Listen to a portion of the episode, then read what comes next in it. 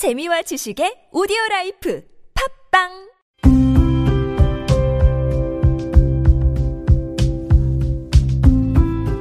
칼럼을 읽어드립니다.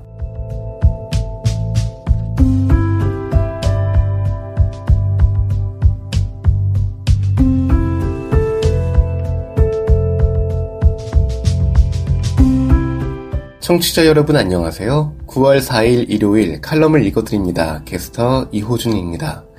칼럼을 읽어드립니다에서는 여러분과 같이 고민하고 장에게 최신 정보를 담은 글을 골라 전해드리고자 하는데요.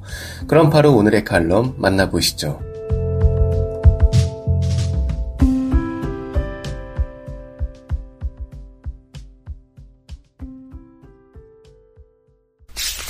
에이블 뉴스 착한 장애인으로 살지 않겠습니다. 자취방 이야기 13번째 칼럼니스트 정현석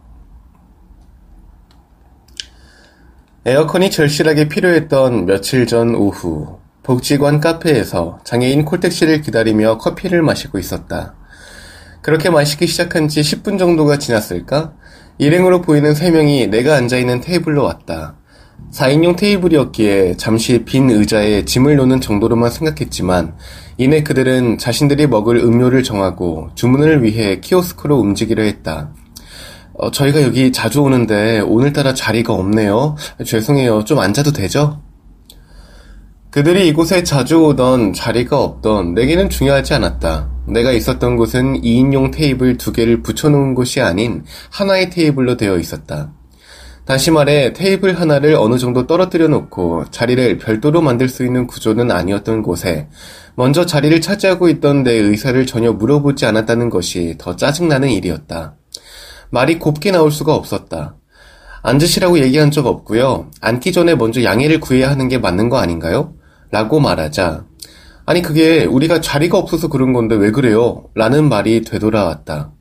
그래서 여기가 복지관 카페가 아닌 다른 카페라면 이렇게 하시겠어요? 일행이 많고 자리가 없어서 다른 사람 자리에 대신 앉으려고 하면 앉아도 되죠.가 아니라 다른 2인용 테이블로 갈 수 있는지를 먼저 물어보는 게 일반적인 절차 아닌가요? 난 그렇게 알고 있는데. 라고 말했다. 아니, 보통은 이런 경우가 없었는데, 죄송합니다. 그들이 먼저 사과하면서 복지관 카페에서 일어났던 작은 소동은 일, 일단락되었다. 그러나 보통은 이런 경우가 없었는데 라는 말은 여러 가지를 생각하게 만들었다. 상대방의 이익과 나의 이익이 충돌하는 독립생활에 있어 내 의견을 어떻게 주장할지 고민이 필요하다는 점이다. 앞선 사례에서 이런 경우가 없었다는 것은 자리 하나에 자신의 권리를 주장하는 사람들이 없었다는 뜻이기도 하다. 대부분은 네 알겠습니다 라고 대답하거나 빈자리를 찾아 알아서 이동하고 말았을 것이다. 그렇게 되면 고마워요 라든지 착한 사람이다 라는 말이 나왔으리라. 오랜 시간 동안 장애인들은 착하다 라는 제2의 고정관념 속에 지내왔다. 마음이 착하다는 게 아닌 자신의 권리를 주장할지 모르고 본인이 아니다 싶은 것에는 아니라고 주장하고 협상을 할 수 있어야 함에도 신체적 약자라는 특성상 그렇지 못하게 살아왔고 이런 내용을 알지 못하는 이들은 착하다는 말로 별 노력 없이 자신의 의견대로 따라주는 장애인이 고마웠을 수 있다. 독립 생활을 하기 전까지 층간소음 여러 가지 사유로 인한 집수리 등을 두고 문제가 생겼을 때 가족이 있었기 때문에 딱히 그 문제들에 대해 개입할 필요성을 느끼지 못했지만 독립 이후 모든 문제를 스스로 해결해야 했고 때로는 싫은 소리를 해야 할 필요성을 느끼고 있다. 그러나 그 과정들이 하루아침에 쉽게 익숙해지는 일은 아니었다. 이렇게 하는 게 맞는가 싶었고, 좀 지나치게 얘기했나 싶은 때도 있지만, 그렇게 해서 내 의견도 받아들여지는 날이 반복되다 보면 착한 장애인이 아닌 진정한 이웃으로 살아가게 되지 않을까 싶다. 수십 년 전부터 핵가족이라는 단어가 나오더니 언제부턴가 1인 가구라는 말이 낯설지 않고 고령화 사회라는 얘기도 심심치 않게 들려온다. 이대로라면 어떤 가정에 장애인 자녀가 태어나도 부모가 이 세상을 떠나고 나면 돌봐줄 가족이 없는 경우가 있을 수 있는데 이제라도 장애인 자녀에게 부모가 알아서 할게가 아닌 갈등을 해결하는 법을 오랜 시간에 걸쳐 배우도록 해야 하지 않을까 싶다. 프로스포츠에서 구단이 전략적으로 키우는 선수들을 2군에서 육성하며 적절한 시기가 되면 1군에 올려 경험을 쌓게 하고 성장통을 이겨낼 때까지 기회를 주며 경기에서는 독해져라 라고 한다. 언젠가 가족을 떠나야 하는 장애인에게 착하게 살아라 라는 말을 강요하기에는 장애인과 그 가족에게 주어진 숙제가 너무 많다. 지금 여러분께선 KBIC 뉴스 채널 매주 일요일에 만나는 칼럼을 읽어드립니다를 듣고 계십니다. 화상 매거진 인터뷰 만나고 싶었습니다. 인생도 마라톤처럼 끈기와 노력의 마라토너 선지원 씨를 만나다. 기획 및 취재 최연신 하상 매거진 인터뷰어. 하나, 마라톤 대회 현장 속으로. 6월 12일 안중근 평화재단 청년 아카데미가 주최한 안중근 평화 마라톤 대회가 여의도 한강 시민공원에서 개최됐다. 안중근 평화 마라톤 대회는 올해로 13회째를 맞는다. 코로나19 사태로 인해 지난 2년간은 진행되지 못했다. 사회적 거리두기 해제 이후 3년 만에 재개된 이날 대회에는 천여 명의 시민이 참가했다. 이번 대회는 여의도 여의나루역 한강시민공원에서 출발해 양화대교를 반환점으로 돌아오는 코스로 진행되었다. VMK 한국시각장애인 마라톤 단체도 참가했다. 시각장애인 참가 선수 30명과 가이드러너, 자원봉사자 45명 등 총 78명이다. VMK 소속 마라토너 선지원 씨도 참석했다. 올해 부상이 잦았어요. 원래 무릎 관절이 좋지 않았는데 너무 많이 쓰다 보니까 무릎에 무리가 갔고 증상이 악화됐죠. 7월까지는 쉬면서 충분한 치료를 통해 관절 건강을 회복하는 것이 좋다고 생각하고 있었습니다. 그러다가 대회 개최 소식을 접했어요. 무릎 상태가 걱정됐지만 오랜만에 대회 분위기를 느껴보고 싶어서 참가했습니다. 대신 제 주 종목은 10km인데 이번엔 5km 종목으로 출전했죠. 초여름의 열기가 느껴지는 6월의 아침, 여의도 한강 시민공원 이벤트 광장에 참가자들이 모여 식전 행사와 준비 운동을 함께하며 대회 전 호흡을 골랐다. 셋, 둘, 하나, 출발! 와! 우렁찬 출발 신호에 맞춰 참가자들이 함성을 내지르며 특설 무대를 지나 한강 둔치를 향해 출발했다. 마라톤 대회에 참가한 시민들은 드높은 하늘을 배경으로 힘찬 발걸음을 내디디며 달리기 시작했고 즐거움에 푹 빠져드는 모습이었다. 선지원 씨도 그들 틈에 섞여 천천히 달리기 시작했다. 지원 씨의 옆에는 그의 눈이 돼주는 가이드 러너가 함께했다. 사실 시각장애인 러너가 가이드 러너 없이 마라톤 풀코스를 혼자서 완주한다는 건 불가능한 일이죠. 저 역시 가이드 러너와 함께 달립니다. 보통 가이드 러너가 반보 뒤에서 줄을 잡고 달리며 앞에 장애물이 있는지 방향을 어디로 꺾어야 하는지 말로 설명해 주기도 하고 끈을 통해서 전해주기도 하죠.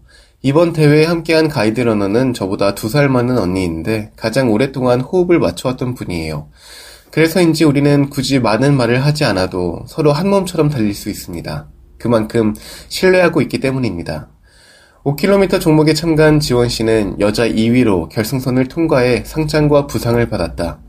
이전이었다면 기대에 못 미치는 성적이었겠지만 무릎 부상 속에서도 최선을 다했기에 후회는 없다. 둘, 마라톤, 삶의 최고의 선물. 지원 씨는 2017년 마라톤에 입문했다. 경력 5년 차인 그는 VMK 한국 시각장애인 마라톤 클럽에서 활동 중이다. 그는 매주 토요일 남산에서 VNK 회원들과 함께 달리기로 체력을 증진하고 친기어도 나눈다. 또한 빛나눔 동반주자 괄호 열고 가이드러너 괄호 닫고 동반 주자들과의 교류를 통하여 장애인과 비장애인 간의 편견의 벽을 낮추는 데에도 힘을 합하고 있다. 사회 초년생이었던 시기 하루 세 끼를 대부분 라면으로 해결했어요. 적은 월급을 쪼개서 해외에 소외된 어린이들을 후원하고 있었거든요. 그런 가운데 밥을 잘 챙겨 먹는 일은 나 자신만을 위하는 아주 개인적인 일이 되어버렸습니다. 대충 배고픔을 달래거나 편리한 가공식품들로 한 끼니를 때우며 자신을 돌보는 시간들을 소홀히 하게 됐던 것 같아요. 나는 무엇을 먹고 어떤 라이프 스타일을 즐기는지 전혀 관심을 가지지 못했던 거죠. 한번 크게 아프고 나서야 깨닫게 됐습니다. 나름대로 최선을 다해 열심히 살고 있지만 건강이 무너지면 일상도 산산이 부서진다는 것을요. 그때부터 지원 씨는 건강의 중요성을 인식하고 자신의 건강에 책임을 질 수 있는 건강 관리에 관심을 갖게 됐다. 가능한 한 건강하게 지내기 위해서 운동을 하기로 마음먹었다. 지원 씨는 헬스장과 필라테스 센터를 찾아다녔다. 하지만 지원 씨에게는 운동할 곳을 찾는 것조차 어려운 일이었다. 시설 측에서는 위험하다며 번번이 입장을 거부했기 때문이다. 장애인 차별 금지 및 권리 구제에 관한 법률 25조는 체육시설의 소유, 관리자는 체육활동에 참여를 원하는 장애인을 장애를 이유로 제한, 배제, 분리, 거부해서는 안 된다고 규정하고 있다. 그러나 현실에서 법은 멀게만 느껴질 뿐이다. 그러던 차의 운명처럼 지인으로부터 시각장애인 마라톤을 소개받았다. 처음엔 시각장애인 마라톤에 대해서 반신반의하는 마음으로 남산을 찾아갔어요. 그 전날 비가 내려서 땅이 젖어 있었는데 나이가 많으신 시각장애인 어르신들이 젖은 땅 위를 열정적으로 뛰고 계시더라고요. 그 모습에 와, 진짜 시각장애인도 달리는 일이 가능한 거구나 하며 관심을 갖게 됐고 정식으로 시작하게 됐죠. 지원 씨는 오르막과 내리막이 구불거리는 남산에서 나이 많은 가이드 러너들의 구불구불한 인생의 경험치를 들으며 걷고 또 뛰었다. 그러던 어느 날 감독이 지원 씨를 불렀다. 감독은 지원 씨에게 마라톤으로 성장할 가능성이 보인다며 칭찬과 조언을 아끼지 않았다. 태어나서 처음으로 칭찬을 들었어요. 사실 저는 뭐 하나 잘하는 게 없는 아주 평범한 사람이었죠. 딱히 공부를 잘하지도 못했고 음악으로 뛰어난 것도 아니었죠. 특히 체육은 항상 학창 시절 내내 평균 점수를 까먹는 요인이었습니다. 어떤 상황에서도 늘 뒤처졌기에 죽을 힘을 다해 노력해야 겨우겨우 따라잡을 수 있는 그런 사람이었습니다. 그런데 감독님께서 제게 마라토너로서 성장할 잠재력이 있다는 이야기를 해주셨던 거예요. 얼마나 기쁘고 힘이 됐는지 모릅니다. 그때부터 제게 달리기는 단순한 운동 그 이상의 의미가 됐죠. 자신에게 강점이 없다고 믿어왔던 사람들은 자기를 과소평가하는 경향이 있다. 반복된 실패의 경험 때문에 자신과 자신이 가지고 있는 능력에 대해서 충분히 생각해 본 적이 없는 것이다. 그 때문에 자신은 잘하는 것이 없는 평범한 사람에 불과하다고 치부해버린다. 감독의 한마디 칭찬은 그런 지원 씨를 변화시켰다. 자연을 벗삼아 달리는 새로운 세상의 즐거움을 알아버린 것이다. 이후 지원 씨는 정기적으로 남산에 나가 뛰기 시작했고 자발적으로 마라톤 대회에도 참가했다. 기록과 성적은 중요하지 않았다. 완주는 자랑이기보다는 해냈다는 성취감과 자부심이었다. 건강 관리를 위해서 우연히 시작한 마라톤이 삶을 바꿔놓은 것이다. 셋. 함께의 가치를 일깨운 만남. 지원 씨는 대학에서 특수교육을 전공했다. 대학 졸업 후엔 어학원에서 프리랜서로 일했다. 하지만 갓 취업 전선에 뛰어든 지원 씨에게 프리랜서의 월급만으로는 독립이 어려웠다. 그는 헬스키퍼, 피아노 레슨, 예식장 반주 아르바이트, 점역 교정 등 다양한 일을 병행하며 누구보다 열심히 살았다. 그리고 현재 지원 씨는 한국 컴패션에서 사무직으로 근무하고 있다. 컴패션은 전 세계 27개국 약 220만 명의 가난 속 어린이들을 전인적으로 양육해 가정과 지역 그리고 나라를 변화시키는 리더로 성장할 수 있도록 돕는 국제 어린이 양육기구다. 이 가운데 컴패션과 한국의 인연은 특별하다. 컴패션이 한국전쟁 고아를 돕기 위해 시작되었기 때문이다. 6.25 전쟁 당시 추위와 굶주림, 영양실조로 죽어가는 한국의 어린이들을 목격한 미국인 목사 에버렛 스완슨이 미국에 돌아가 한국의 전쟁 고아들을 위한 기금을 모으기 시작한 것이 컴패션의 시작이다. 한국은 1952년부터 컴패션의 후원을 받았다. 이후 경제가 성장하며 한국은 1993년 컴패션의 지원에서 졸업했다. 그뿐만 아니라 2003년부터 한국 컴패션을 설립해 2020년을 기준으로 12만 명에 달하는 어린이들의 자립을 돕고 있다. 이 때문에 한국 컴패션에서 후원하는 어린이는 모두 해외의 어린이다. 우리나라는 컴패션 수혜국에서 후원국이 된 첫 사례라고 합니다. 컴패션은 단순히 후원금만 지급하는 게 아니고 한 아이가 자립할 수 있는 성인이 될 때까지 전인적으로 지원하는 것을 목표로 하죠. 가나스 어린이들이 태아부터 청소년 시기를 거쳐서 건강한 사회 구성원이 될 때까지 배움의 기회를 제공할 뿐만 아니라 정기적인 건강검진과 사회 정서적 케어 등을 지속적으로 지원하며 키워냅니다. 저는 그곳에서 서비스를 담당하는 부서에서 근무하고 있죠. 후원자 성장팀으로 후원국 어린이들과 한국 후원자가 주고받는 편지를 한글과 영어로 번역하는 자원봉사자들을 관리하는 일을 해요. 지원 씨는 한국 컴패션에 어떻게 입사하게 됐을까? 처음엔 한 명의 후원자로 인연을 맺었다. 선천적 시각장애를 가지고 있는 지원 씨는 자신이 존재하기 위해 얼마나 많은 사람의 도움이 있었는지 잊지 않으려 애쓰며 살았다. 그는 자신이 받은 혜택을 일부라도 사회적으로 건강하게 환원하는 방법을 찾고 있었다. 지원 씨는 더 의미 있고 가치 있는 후원과 기부를 원했다. 국내외 어린이 결연 후원 프로그램이 있는 주요 NGO들은 많다. 그런데 막상 기부하려면 어디에 해야 할지 망설여졌다. 그러던 어느 날 우연히 TV를 보다가 해외 어린이를 후원하는 대표적인 단체인 한국 컴패션을 알게 됐다.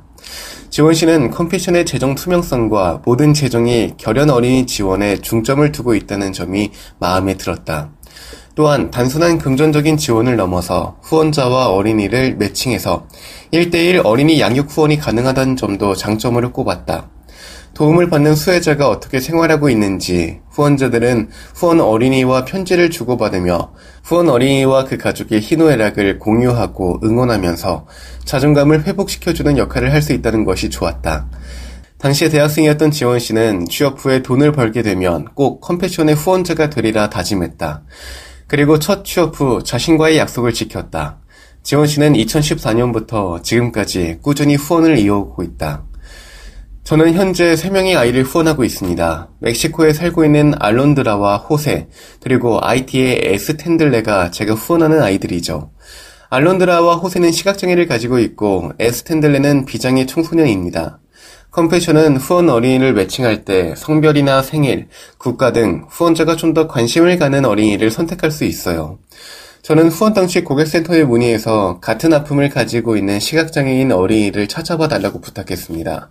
그렇게 두 명의 시각장애인 아이와 인연을 맺게 됐죠. 컴패션 내에서는 시각장애인 후원자와 시각장애인 수혜자의 특별한 사연을 공유했다. 홍보팀에서는 지원 씨의 인터뷰 기사를 홈페이지에 실었다. 또 후원하고 있는 아이를 만나러 직접 멕시코를 다녀온 경험을 영상으로 남겼다. 지원 씨와 컴패션의 인연은 단순한 후원자에서 사무직 직원으로 이어지고 있다. 넷, 러너에서 가이드 러너로 지원 씨에게 달리기의 매력이 무엇인지 물었다. 그는 가이드 러너와 함께 바람을 가르며 달릴 때의 짜릿함이라고 답했다. 또 그는 마라톤을 통해서 함께 살아가는 세상을 배운다고도 말했다. 지원 씨는 거창한 미래를 꿈꾸지 않는다. 다만 자신이 받은 만큼 돌려줄 줄 아는 건강한 사회인으로 살고 싶을 뿐이다. 삶 모든 부분에 많은 가이드 러너가 함께했듯이 이제는 지원 씨가 소외된 해외 어린이들에게 든든한 가이드 러너가 되어주고 싶은 이유다. 사랑하는 나의 아이 알론드라 안녕? 항상 기도하는 나의 아이. 하지만 편지는 처음이구나. 너의 소식을 보면서 늘 기도해. 너가 항상 이야기하는 대로 너와 너의 가족을 위해서 말이지. 난 한국에 사는 시각장애인이야. 평일에는 주로 직장에서 일하고 주말에는 교회에 가거나 친구들을 만나고 악기를 배우거나 달리기를 하곤 해. 너는 건축가가 되고 싶다고 했지? 자연을 사랑하고 하나님이 주신 만물을 마음껏 누리며 살아가는 사람이 되기를 기도한다. 내가 항상 하나님을 사랑하고 하나님의 존귀한 자녀인 나 자신을 사랑하고 내게 주어진 이웃을 사랑할 수 있도록 기도해 주렴. 자주 편지하자. 사랑한다. 나의 아이. 선지원 씨가 알론드라에게 보낸 편지 중에서